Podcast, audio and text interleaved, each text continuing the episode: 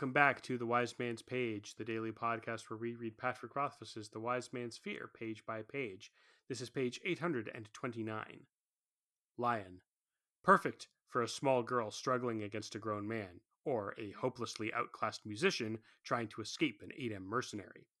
I regained control of my hand, and the unorthodox movement startled Carceret ever so slightly. I took advantage of it and struck out quickly with sowing barley, snapping my knuckles hard against the meat of her inner biceps. It wasn't a hard punch, I was too close for that. But if I had managed to hit the nerve properly, the blow would numb her hand. This wouldn't just make her weak on her left side, but it would make all the two handed motions of the Ketan more difficult, a significant advantage. Since I was still so close, I immediately followed sowing barley with turning millstone, giving her a short, firm push to knock her off balance. I managed to get both hands on her and even pushed her backward by perhaps four inches, but Carceret came nowhere near to losing her balance. Then I saw her eyes. I'd thought she'd been angry before, but it was nothing compared to now. Now, I'd managed to actually strike her. Not just once, but twice. A barbarian with less than two months of training had struck her twice while everyone in the school looked on. I cannot describe how she looked, and even if I could, it would not impress upon you the truth of things, as her face was still almost entirely impassive. Instead, let me say this I have never seen anyone so furious in my entire life. Not Ambrose, not Hemme, not Denna when I criticized her song, or the mayor when I defied him. Those angers were pale candles compared to the forge fire burning in Carceret's eyes. But even in the full flower of her fury, Carceret was perfectly in control. She didn't lash out wildly or snarl at me. She kept her words inside her, burning them like fuel. I couldn't win this fight, but my hands moved automatically, trained by hundreds of hours of practice to take advantage of her nearness. I stepped forward and tried to grab hold of her for thunder upward. Her hands snapped out, brushing the attack away. Then she lashed out with Bargeman at the dock. I don't think she expected it to connect. A more competent opponent would have avoided or blocked it, but I had let myself get slightly wrong footed, so I was off balance, so I was slow, so her foot caught me in the stomach and pushed. Bargeman at the dock isn't a quick kick meant to break bones. It is a kick that shoves the opponent off balance. As I was already off balance, it pushed me right off my feet. I landed jarringly on my back, then rolled to a stop in a messy tangle of limbs.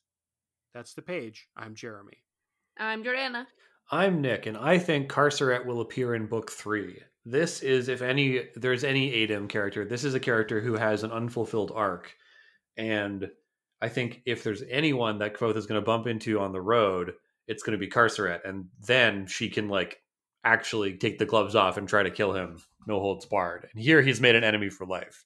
Okay, wait, I'm confused. He said I couldn't win this fight. I thought he had to win this fight. No, no, no, no, no. It's like like I was uh, saying. This is really just a formality. He's not expected to win, and we talked about this, you know, okay. while you were away. But even Shehyn says to him, like, no one expects, no one you, to, you to win the fight. To win, it's just a, you know, it's it's the first stone spar scrap. This is a Rocky Balboa situation where no one expects him to win, and the fact that he does as well as he does, even though he loses, is what's important. No one expects him to win, but he puts up a better fight than anyone expects him to. Yeah, and Carceret is, is deeply shamed, as we learn here, that he's got like two or three good blows on her. He's done far better than anyone would have expected, and she herself is like ashamed and enraged and embarrassed by this. Mm-hmm for reasons that Kvothe lays out on the page. And that's why I think there's no, she's now an enemy for life. She basically disappears from the story after this, as far as I recall. And I think that of all the Adem characters, she has an unfulfilled third act arc that needs to be fulfilled, uh, which is much like Ambrose, an actual attempt on Kvothe's life away from the prying eyes of the of the Adem. As far as say like the more villainous characters of the book. I, I, guess if we said like, okay, there's Chandrian, there's Ambrose, and there's Carceret. We don't know enough about the Chandrian to decide one way or the other whether or not they are in fact evil? Question mark.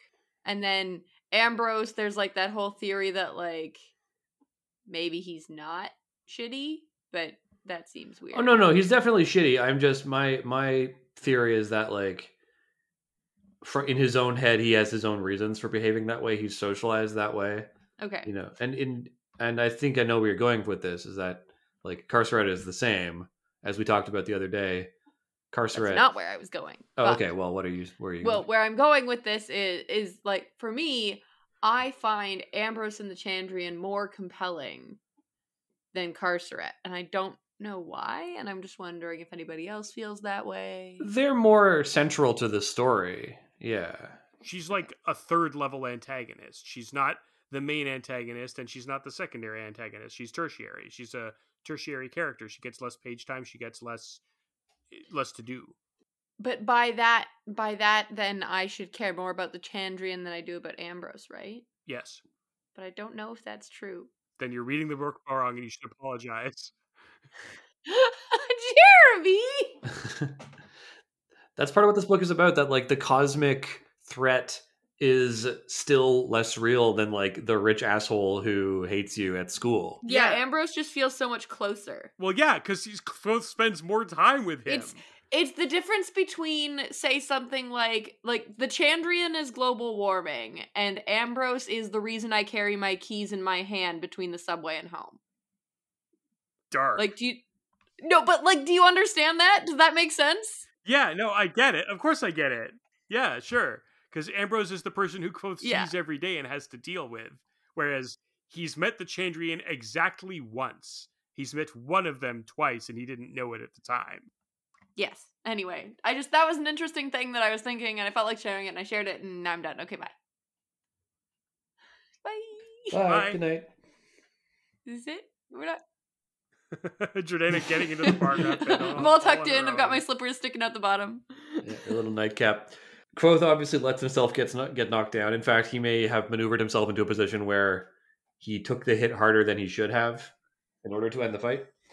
Yes, absolutely. He is he is acting. He is using his mighty acting powers, uh, which I think is really clever because he's like, There is also an allusion on this line to the original Adem myth that they use their words as fire inside. Mm-hmm, yes, Kvothe says as much here. She kept her words inside her, burning them like fuel. I I don't know. What do you make of that, fellows? I think that's an interesting callback because, like, obviously she's not literally doing that. She's not like using magic to burn her words and give herself, you know, plus two dexterity, plus two strength. But she is using the words that she wishes she could say out loud to him to fuel her rage and help her win this fight. So in a sense, she is doing that. I think that's a really like clever illusion. Yes, good. I agree. Those things. Perhaps it is Carceret who is the barbarian. I mean, I'd say that Hmm. being a barbarian really depends on your definition. And I think that, like, person to person, culture to culture, it's very different.